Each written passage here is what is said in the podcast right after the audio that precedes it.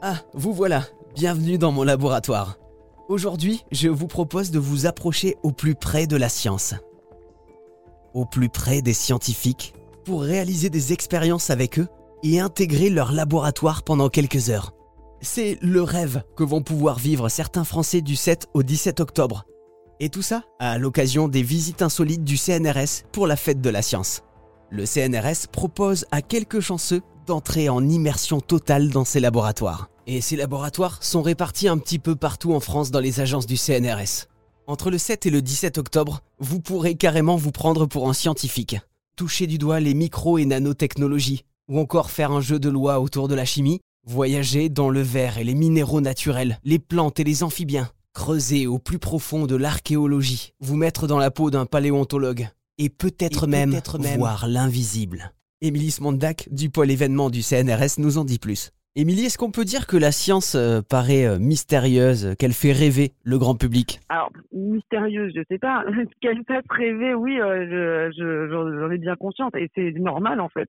Parce que c'est vrai qu'en ben, en plus, au CNRS, on est vraiment c'est toutes les disciplines qui sont représentées. Donc, c'est sûr qu'on va passer entre ceux qui vont essayer de percer les mystères de l'univers, ceux qui développent des matériaux pour demain, euh, ou qui essaient de découvrir les origines de l'homme. Euh, voilà, on a des scientifiques qui essaient de réparer les coraux euh, ou mieux soigner les hommes. Enfin voilà, c'est, les possibilités elles sont infinies et oui, j'espère que ça fait vraiment rêver et que euh, même ça peut voilà, ce genre d'opération peut motiver des jeunes à aller dans ces carrières-là.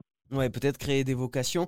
C'est aussi l'occasion de voir, c'est vrai, au CNRS, il y a une très très large palette de métiers que regroupe le CNRS dans le domaine de la recherche. Oui, comme je vous disais, en fait, le CNRS, c'est toutes les disciplines. Donc déjà, on a des scientifiques, on a des chimistes, des physiciens, des archéologues, des sociologues, euh, euh des astronomes. Enfin voilà, déjà, on a tous ces domaines qui sont représentés.